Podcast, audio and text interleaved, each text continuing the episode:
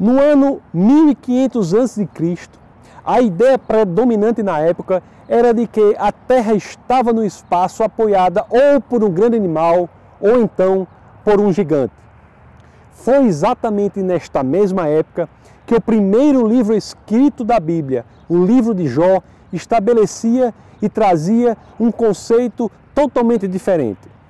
Eu vou ler aqui para vocês o livro de Jó no capítulo 26, verso 7, quando ele estabelece que ele suspende a terra sobre o nada.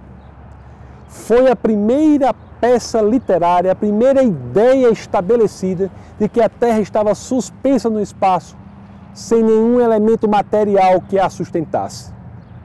A Bíblia traz, em muitos pontos, elementos científicos que só vêm a comprovar que as Escrituras são a manifestação primeira da verdade.